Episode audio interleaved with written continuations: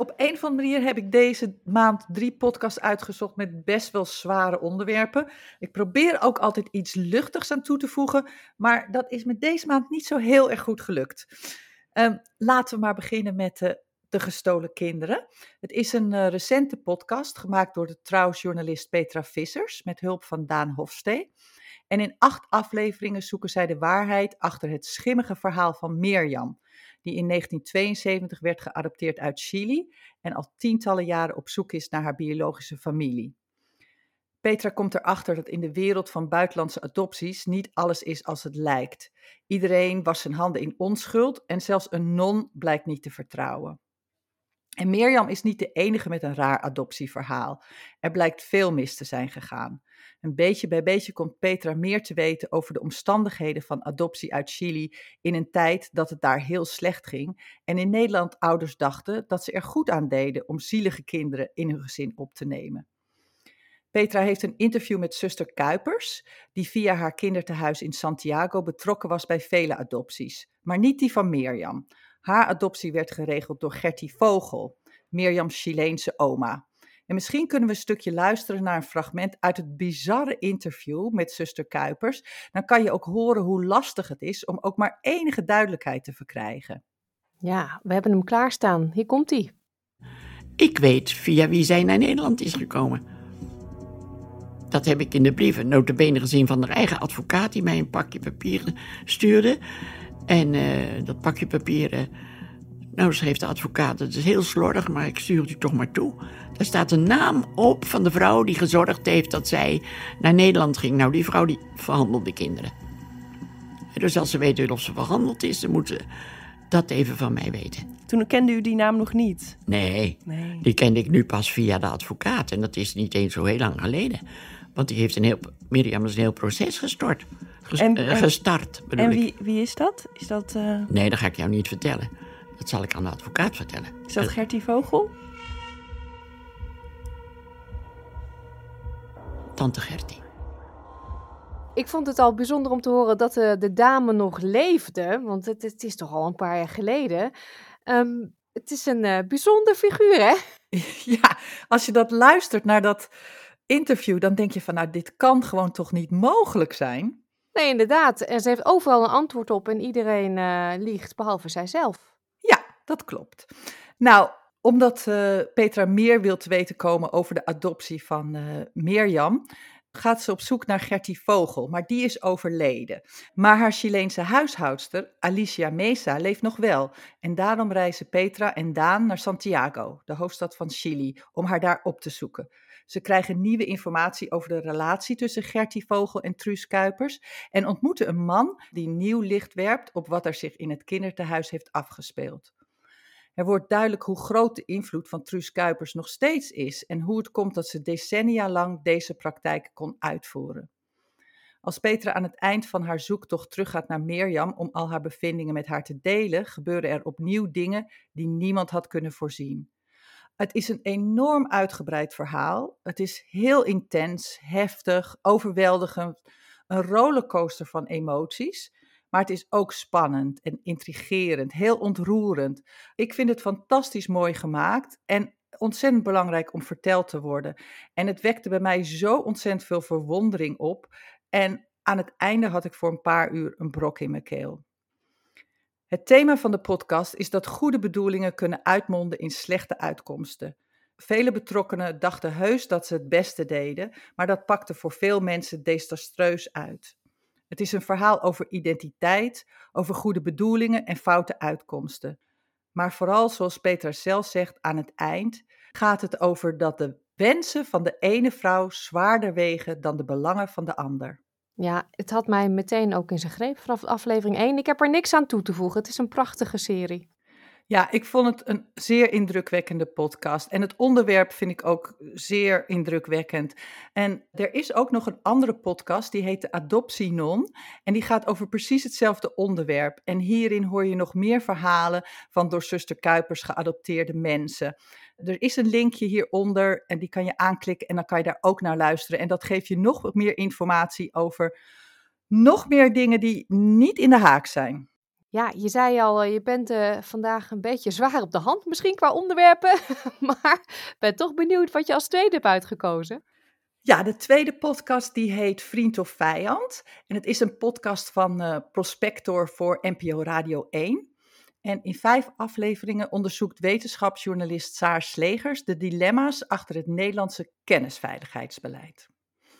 Op Nederlandse universiteiten werken wetenschappers van over de hele wereld en hun motto is kennis delen, want dan kom je verder. Maar tegelijkertijd liggen universiteiten steeds meer onder het vergrootglas van inlichtingendiensten.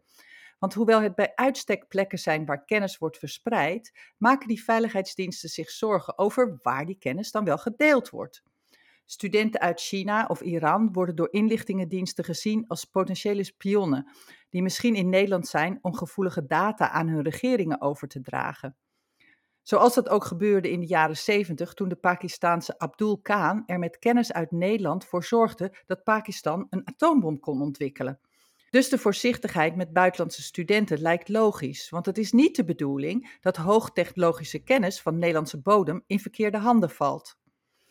Het is volgens artikel 1 van de Grondwet verboden om onderzoekers en studenten te weren op basis van hun nationaliteit, maar in de praktijk is dat moeilijk te omzeilen. De spanning in de wereld stijgt, de lijst van gevoelige vakgebieden wordt steeds langer en hoe maak je onderscheid tussen mensen met goede bedoelingen en mensen die een dubbele agenda op nahouden? Wij beschikken over uh, behoorlijk goede technisch-wetenschappelijke kennis, waar natuurlijk andere landen erg een grote belangstelling voor kunnen hebben. Ja, het is natuurlijk veel efficiënter veel doelmatiger als je het gewoon kunt stelen, die kennis. En dan hoef je het niet allemaal zelf te bedenken, zelf te ontwikkelen, zelf uit te testen. Ja, wetenschappers zijn zich vaak daar niet voldoende van bewust. En met, met wie ze uiteindelijk zaken doen in hun optiek is dat inderdaad, ja, een collega-wetenschapper, alleen uh, van een Chinese universiteit bijvoorbeeld. Uh, maar ze kijken niet verder van wat daar achter die universiteit zit. Hè, met, met wie die universiteit banden onderhoudt of door wie ze aangestuurd worden. Uh, en, en wat er dan uiteindelijk gebeurt met die kennis die dan daar het resultaat van is. We moeten niet naïef zijn daarin. Ja, dit stelt natuurlijk universiteiten voor een dilemma. Dat is niet makkelijk op te lossen, inderdaad. Nee, zeker niet. En minister Dijkgraaf van Onderwijs, Cultuur en Wetenschap die werkt aan een nieuwe wet, waardoor de overheid vanaf 2025 onderzoekers kan screenen die van buiten de EU komen op Nederlandse universiteiten willen werken met gevoelige kennis. Een ingrijpend plan dat duizenden onderzoekers zal raken. Saar Slegers interviewt wetenschappers en studenten die regimes in Rusland en Iran juist ontvluchten om dan in Nederland gemarkeerd te worden als potentiële spionnen. Dit toont aan hoe wreed dat beleid kan zijn. In deze genuanceerde podcast word je constant heen en weer geslingerd in de keuze tussen vrije kennisoverdracht en veiligheid. En het laat zien dat er voor zowel de wetenschappers als de beleidmakers geen eenvoudige oplossing te vinden is. Ik vind het een onderwerp om over na te denken en ontwikkelingen te blijven volgen. Niet alleen in Nederland, maar ook zeker in Australië. Ja, het is een heel interessant onderwerp. Ik heb de serie nog niet afgeluisterd, maar ben eraan begonnen. En er is ook iemand aan het woord die dan vertelt: Ja, ik werkte elke dag in kernreactor petten. En in één keer mag ik niet meer naar binnen, omdat ik Iranier ben. Wat is dat nou voor iets geks? Um, dat kan je je niet voorstellen dat je zoiets overkomt. Nee, en ik was ook echt heel erg verbaasd dat er gewoon zoveel buitenlandse studenten en wetenschappers in Nederland studeren. En dat wordt ook in het uh, podcast uitgelegd waarom dat is. En dat die mensen uit het buitenland eigenlijk heel erg belangrijk zijn voor Nederland. Dus daarom kan je ze ook niet meteen uitsluiten. Nee, nee. Dilemma's. Absoluut. Want ik snap ook het risico. Ja, ja, zeker. Er is ook een risico. Ja. Mooi. Ja, je derde en laatste podcast, de titel geeft niet veel weg, want die heet De Ondergrond. Nou ja, welke kant gaan we op? Naar beneden? ja, gelukkig heeft de laatste podcast een iets lichtere toon. Uh, het, het, is uh, de podcast De Ondergrond van Sam Raalte. En van een ketamine-experiment in een Leids ziekenhuis, een vrouw die gezocht wordt door het OM vanwege een psychedelische Afrikaanse wortel, de mysterieuze dood van een Koreaanse diplomaat, een talentvolle Nederlandse rapper en een Hagenees die vocht tegen IS. Het komt allemaal voorbij in deze podcast. Uh, Sam Raalte neemt je mee in zijn zoektocht naar mysterieuze, spannende en waargebeurde verhalen. De verhalen zijn persoonlijk, dicht bij hemzelf, maar hebben vaak ook een bredere culturele component. Deze eerste serie heeft acht episodes van tussen de 30 en de 45 minuten. Alleen de laatste aflevering is anderhalf uur. En ik kan ze echt allemaal aanbevelen. Ik moest wachten tot er elke week een nieuwe aflevering kwam, maar ze staan nu allemaal online, dus je kan ze nu ook lekker bingen. De verhalen zijn interessant, verrassend, ontroerend en soms ook grappig. En het is natuurlijk weer heel moeilijk om te kiezen waar ik het meeste van onder de indruk was, maar dat was toch het verhaal van Andok. Mijn naam is uh, Andok. Ik kom uit uh, Den Haag. 23 jaar. Ik ben oorspronkelijk hierheen gekomen om mijn sport te steunen aan de Koerden. We vechten nu echt tegen de harde kern van ISIS. De, de gasten die hier al jaren aan, aan het vechten zijn. Die, die, die zo extremistisch zijn dat ze, dat ze, ja, dat ze die alles doen om, om zoveel mogelijk van ons uit te schakelen.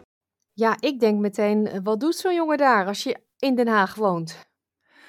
Ja, ik vind dit verhaal dus echt een heel goed voorbeeld van de waarde van het medium podcast. Door de lengte kan er diep op een onderwerp worden ingegaan en word je helemaal ondergedompeld in een andere wereld en kan je verplaatsen in levens van andere mensen. Je kan begrijpen en je kan leren en ja, ik vind het super mooi en ontzettend waardevol. Ik heb deze nog niet gehoord, dus uh, ik moet uh, aan de bak, ik moet luisteren.